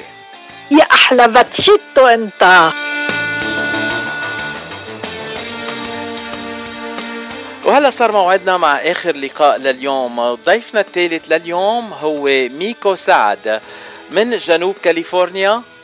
آه رح نتعرف عليه مباشرة آه لأنه عنده كتير آه طرق فينا نوصفه فيها. رح خلي الوصف يكون منه هو. أهلا وسهلا فيك ميكو، ازيك؟ أهلا باتشي، ازيك؟ عامل ايه؟ كيفكن؟ يا رب كلكم تمام، نعاد عليكم تسلم الشهر الحلو وكل الشهور الحلوة على الناس وعلى الوطن العربي وعلى المستمعين بتوعك يا باتشي. حبيبي ميكو، انت هتكلم مصري ولا هتكلم لبناني؟ معرفش، اللي بدكن يعني اللي بدي. انا هكلمك لبناني وانت هتكلمني مصري، كويس؟ خلاص مية مية، جاهز. أنا أنا جاهز. آه ميكو، أول سؤال ده احنا بنسأل كل الضيوف يلي بيجوا على صدى الاغتراب، أنت من وين وقديه صار لك بالاغتراب؟ آه, آه أنا مغترب من أول ما اتولدت، آه طبعا، آه لأن احنا مكاننا مش هنا، مكاننا فوق في, في السماء في الجنة فاحنا هنا وي باسج. بس آه أنا اتولدت في اسكندرية آه في مصر، ومشيت من حوالي مصر وانا عندي ستاشر او سبعتاشر سنه، نقلت على بريطانيا عشت تمنتاشر سنه هناك و... ولسه نقل على كاليفورنيا هنا من ثلاث سنين. فالاغتراب من امتى اقول؟ انا بقالي حوالي اكتر بقالي عشرين سنه بره ال... بره الوطن العربي، وعشت مدة طويلة ببريطانيا وبعدين عدة بلاد أوروبية وبعدين نقلت على كاليفورنيا. لا, لا لا لا لا ما كانش في بلاد أوروبية، كان في بس بريطانيا بس بريطانيا آه و, و يعني لندن وهوليوود على طول، لندن ولوس أنجلوس، ما فيش فاهمني، ما بضيعش وقت أنا في حتة تانية، فاهم؟ على طول بروح أتفسح، يعني بروح أزور، رحت زرت كل أوروبا، كنت بعمل برامج هناك وحاجات كده، بس ما قعدتش في مكان I call a home أه. like لوس أنجلوس ولندن. وأهلا وسهلا فيك، يعني لندن خسرتك بس نحن ربحناك بهوليوود ومبسوطين كتير بوجودك معنا ميكو. أه أنا مبسوط بيك كتير أه. أكتر. حبيبي ميكو، انت بنعرفك على الريد كاربت، بتقدم برامج وبتعمل مقابلات للأقنية العربية الفضائية وكمان المنصات الاجتماعية، بس بالإضافة للإعلامي ميكو، ميكو عنده كتير تنقول يعني أشغال تانية كمان بيقوم فيها. خلينا نبلش بالإعلامي ميكو. أيما تبلش ميكو يعمل هاللقاءات والانترفيوات على الريد كاربت؟ أوكي، هو الموضوع صعب، أنا أنا هتكلم معاك بصراحة. أنا كل ما حد بيسألني بتعمل إيه الموضوع بيبقى صعب جدا، الواحد يقول لهم بعمل إيه بالظبط، لأن بس فبختصر الكلام. وما حد بيسألني أنت بتعمل إيه بقول له فنان. يقول لي فنان، اقول له فنان كله على كله يعني بقى لده، لان انا اي حاجه من جوه قلبي بطلعها. بطلعها ازاي؟ عنه طريقه احاول بعبر عن مشاعري ازاي، لان هو الفن مشاعر، فاهمني؟ فكل ما انت والفنان اللي هو بيكون متصل بمشاعره اكتر، هو ده. كلنا فنانين يعني anyway. كل الناس فنانه، بس في ناس بتتصل بمشاعرها بعدين وفي ناس ما بتتصلش، خلاص بيقول لك ما معيش رصيد اتصل. ف فعلا يعني انا بالنسبه لي المشوار بدا من وانا صغير خالص، من وانا عندي خمس سنين والمشوار هو مكمل. عملت حاجات مختلفه جوه الفن بس كلها في الفن. فبالنسبه للميكو الاعلامي، ميكو الاعلامي جاء من عشر سنين بالظبط في لندن، وكان انا من وانا صغير عايز امثل، من وانا عندي خمس سنين عايز امثل، فبسبب التمثيل وعايز اجي امريكا، فمن وانا عندي خمس سنين عشان مايكل جاكسون. اوكي، قلت اه عايز، وكنت فبدات ارقص زي مايكل جاكسون وعايز امثل في, في امريكا من وانا عندي خمس سنين. فالموضوع خلاص آه بدات انشهرت في اسكندريه، فاهمني؟ واللي هو بقى ايه، بس مايكل مايكل مايكل راح مايكل جه سموني مايكل خلاص. وبعد كده بقيت في فرقه رقص وفضلت في فرقه الرقص اللي هي بتاعه فرقه اسكندريه اللي عملت فتح مكتبه اسكندريه وعملت الحاجات دي كلها. وبعد كده نقلنا على فرقه رضا، مثلت مصر معاهم في الدنمارك والسويد، ورجعنا طبعا كل الحفلات اللي في مصر كلها كنا احنا اللي بنعملها، احنا فرقه الدوله، كان زي باليه كده هو، عملنا باليه برضو. فدي ف... فمن الرأس رحت على بريطانيا على طول وانا بمثل مسرح جنب ده، فتحس ان كله موجود، تحس ان كله موجود. فروحت حسيت ان ال... الاذاعه مش بعيده، فكان فعلا في قناه عربيه هناك وهم اللي سالوني، ورحت عملت زي سكرين تيست وعجبهم جدا الموضوع. وانا قلت ازاي يعني، مش بصراحه مش عارف، انا ما كنتش اعلامي. وفي لحظه كده هوت لقيت عليا مهمات كتيره وحاجات كتيره كان لازم اتعلمها، ودخلت بقى مع... بدات مشواري كمان مع بعديها بشهرين مع قناه الغد العربي. كانت قناه الغد لسه فاتحه في لندن ما بقالهاش شهر، وانا كنت اول مذيع يتعين هناك. آه و...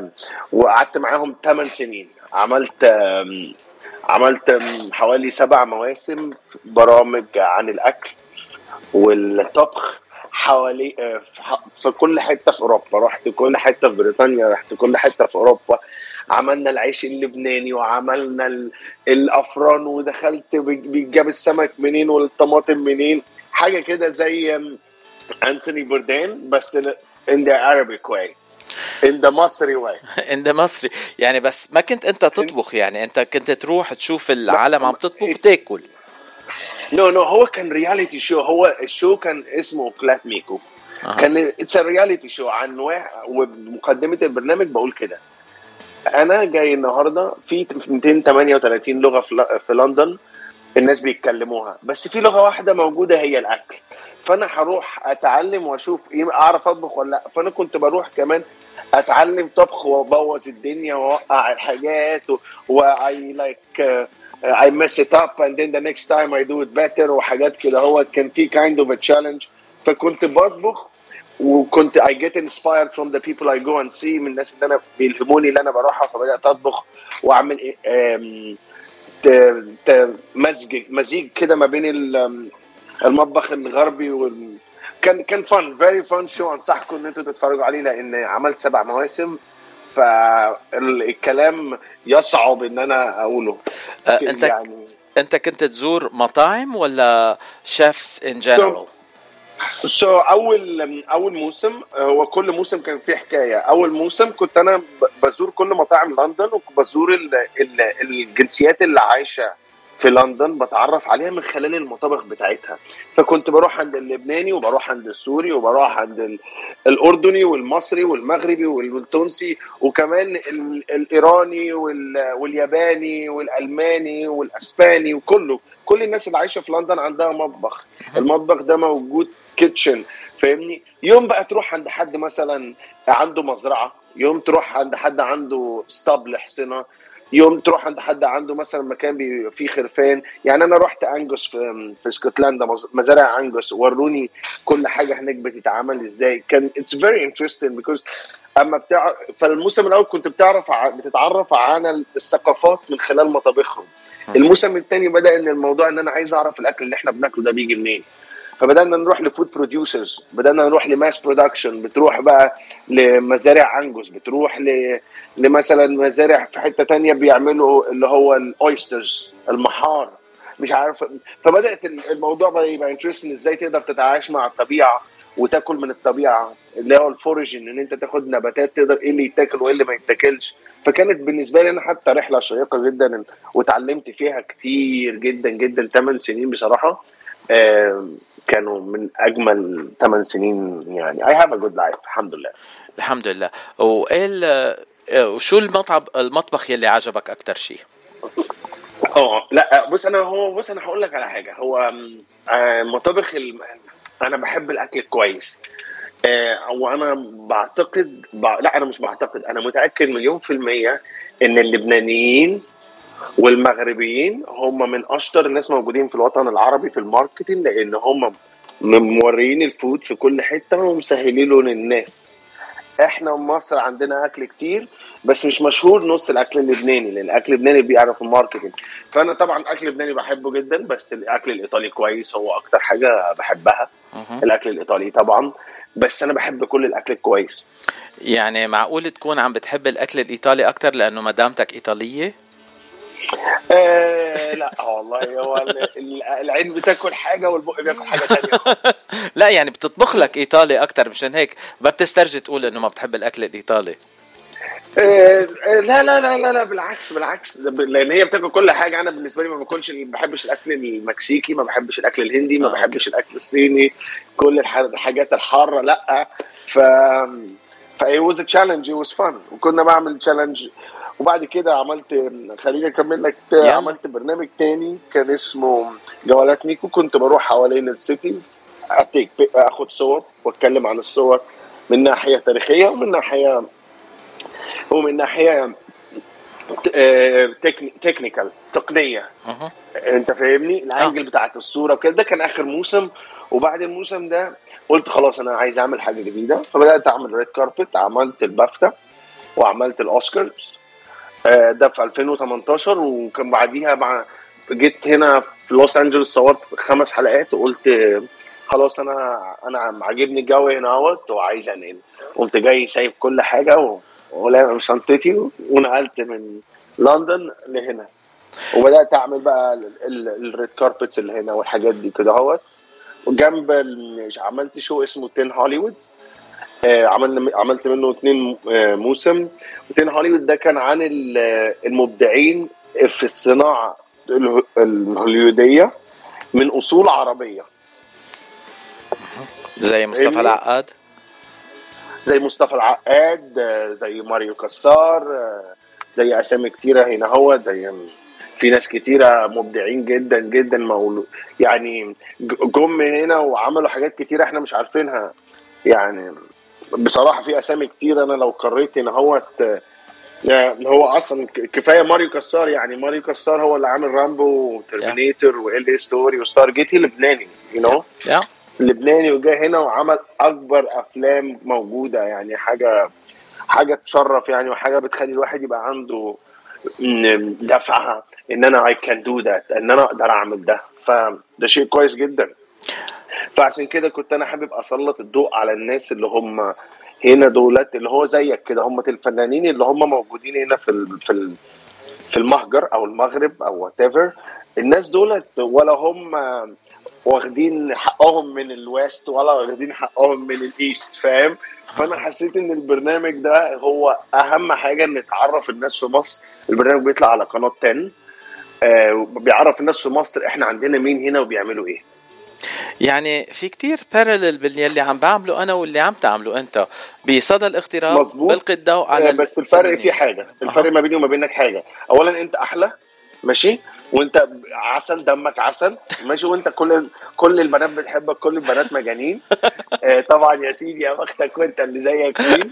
آه بس المهم بقى ان انت بتعمل، انت بتغطي الناجحين عامه. انا قاعد في حته واحده بس، واللي هي حته الناس بتوع هوليوود بس، اللي هو سواء لازم تكون يعني يا ممثل يا كاتب يا مخرج، بس جوه هوليوود بس. يعني في في مبدعين دكاتره، في مبدعين حاجات تانية كتير جدا، في رسامين. انا لازم الموضوع، البرنامج هنا اسمه تين هوليوود، فاي هاز تو بي ريليتد تو هوليوود. انت عندك الفريدم اكتر، which is amazing، لان مش يعني عايزين ندي برضو أصوات لناس تانية غير الممثلين، وإن هم واخدين حقهم مية مية أه ولا فرقة جماعية. أه بس أه you have a face for تي في, I have a face for radio. That's the difference حبيبي. ميكو أنت العسل وأنت الجمال كله، وأنت كل البنات بتحبك.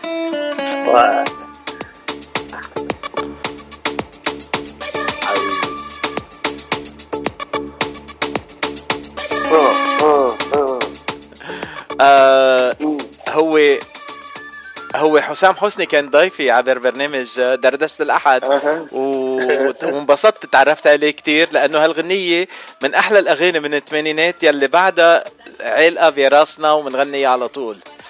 آم آه أو على سيرة البنات يلي بيحبوك، هلأ اليوم عشو عم بيشتغل ميكو؟ شو الشغل البروجي اللي عم تشتغل عليه؟ طيب خليني اكمل لك بقى الاعلامي اخر حاجه في الاعلامي علشان ننتهي نتوي الصفحه دي خالص.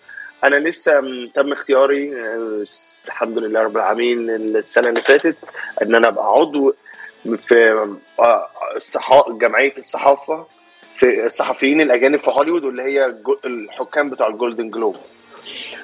ودي الحاجه الوحيده اللي ايه جت كده اهوت من ريكوجنايز من هنا من امريكا Uh, as a, for me as a journalist and stuff like this, and that was amazing. In a way, يعني أنا I kind of satisfied uh, ميكو الإعلامي. خلينا نخش على ميكو اللي شغال دلوقتي بيعمل. دلوقتي أنا بحضر على تاني هوليدي الثالث الموسم الثالث ده الجزء الإعلامي. وأنا طبعا أنا بمثل وبعمل أفلام. وأنا عشان بمثل وبعمل أفلام على طول مشغول بحاجة. فأنا دلوقتي لسه مخلص ثلاث أفلام. واحد فيهم بعمل شخصية زي إيلون ماسك. الفيلم اتصور نصه في ناسا كانت حاجة تحفة.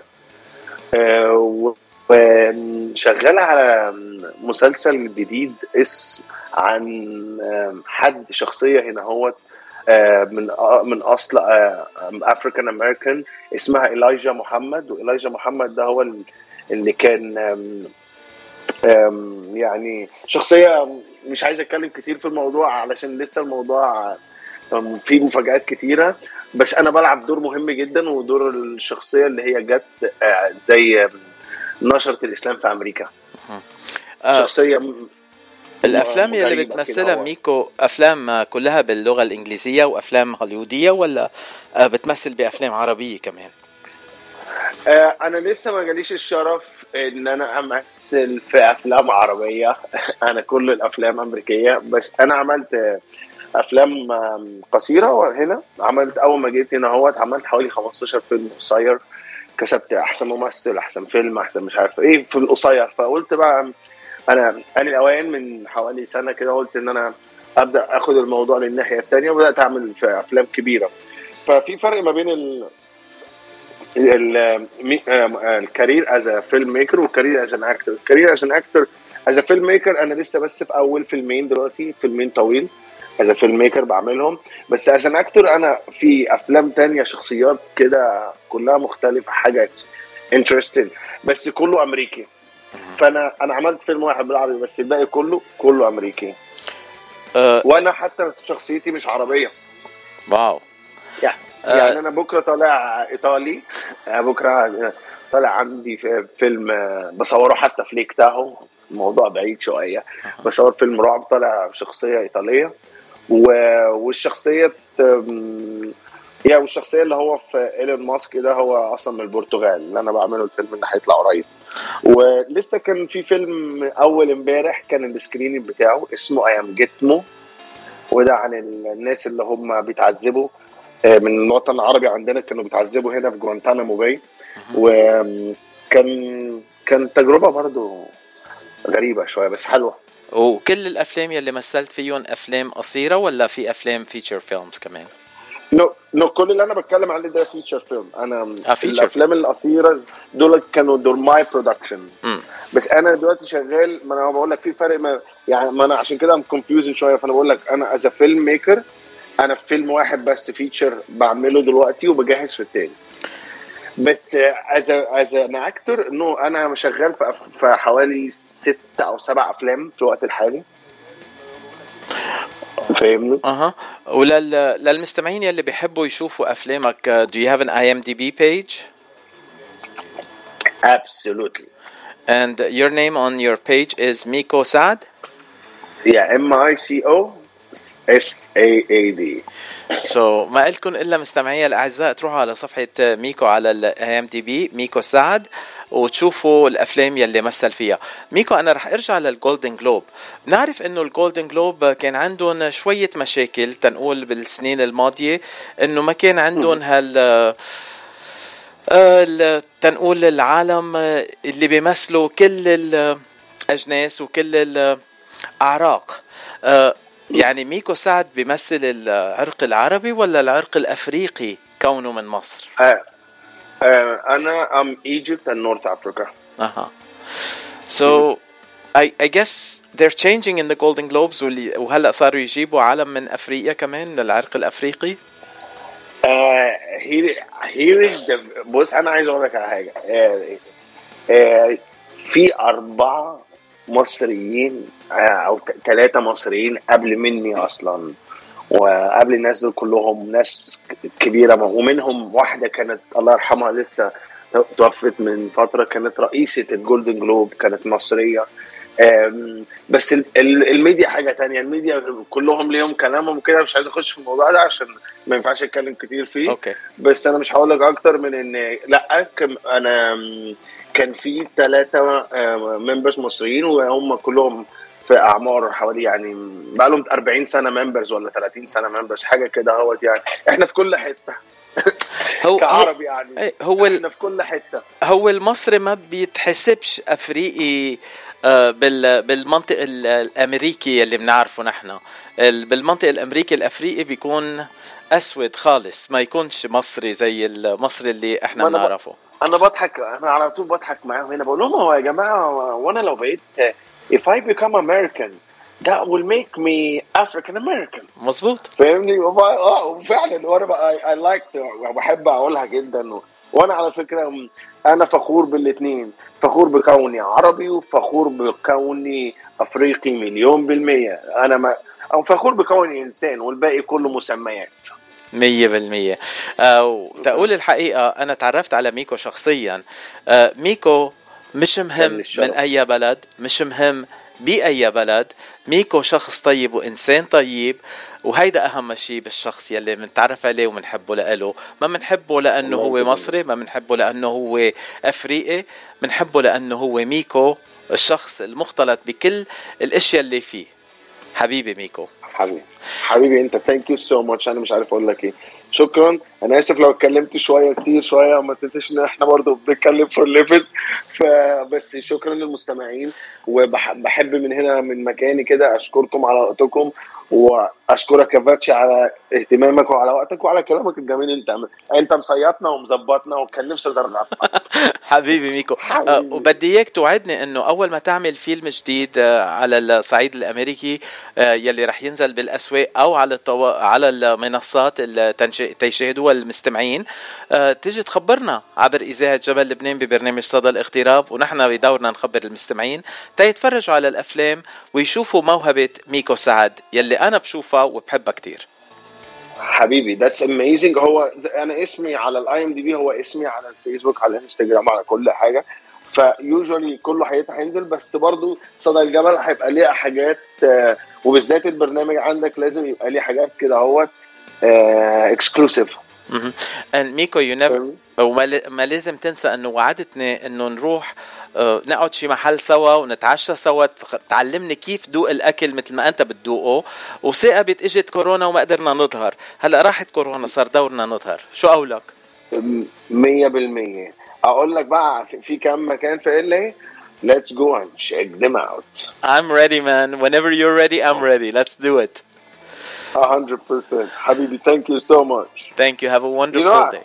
Yes. The problem with me, we can never stop. Me and you, we can never stop. Yeah, alhamdulillah, نحنا بن just haven't, uh, uh-huh. we can never stop. Habibi. I said, me and you, if we start conversation, we will never stop. I'm watching the clock. It's okay. Thank you, Habibi. أهلا وسهلا فيك بصدى الاغتراب. We'll see you again. Bye-bye. Bye-bye. يا سيدي يا بختك وانت اللي زيك مين.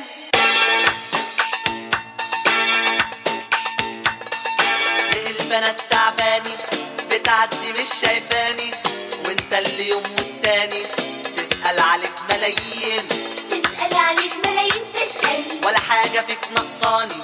طب ليه العيون تنساني وانت يا دوب في ثواني فيك القلوب دايبين. بكل البنات بتحبك، بكل البنات حلوين، طبعا يا سيدي يا بختك وانت اللي زيك مين.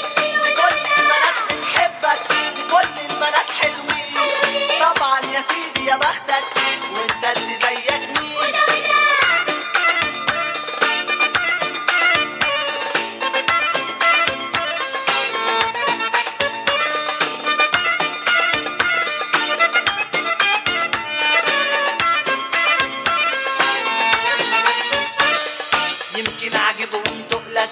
لما العيون تضحك احنا هو بنشبه لك بس احنا مش عاجبين.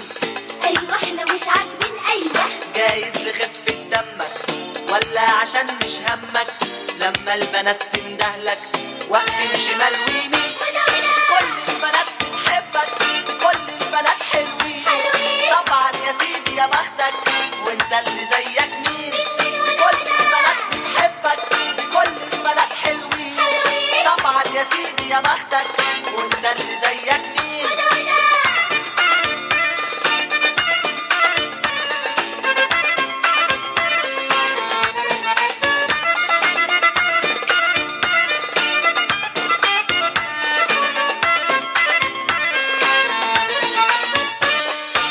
بس عايزك ياللي عايشة بخيالي تملي ياللي انت شمس وظلي واجمل من التانيين. واجمل من التانيين اجمل. اما انت حب وخلي لك القلوب بتغني لكن صارحني وقولي ليه هما بيك هايمين. كل البنات بتحبك كل البنات حلوين طبعا يا سيدي يا بختك وانت اللي زيك مين. كل البنات بتحبك بنات حلوين طبعا يا سيدي يا بختك وانت اللي زيك مين.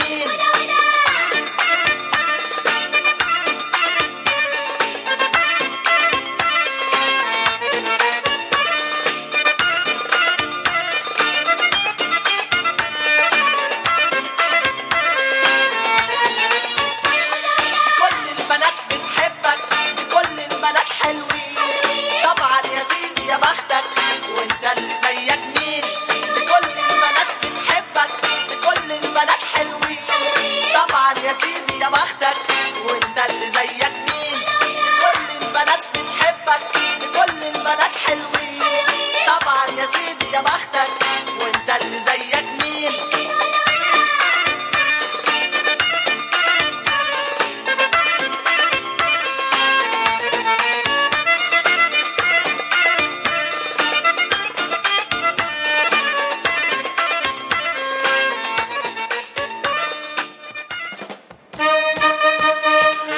وهيك منوصل لختام حلقة اليوم من صدى الاغتراب عبر إذاعة جبل لبنان. أخبار نشاطات كل الجاليات العربية بتسمعوها ببرنامج صدى الاغتراب كل نهار ثلاثة وخميس عبر إذاعة جبل لبنان من لوس أنجلوس.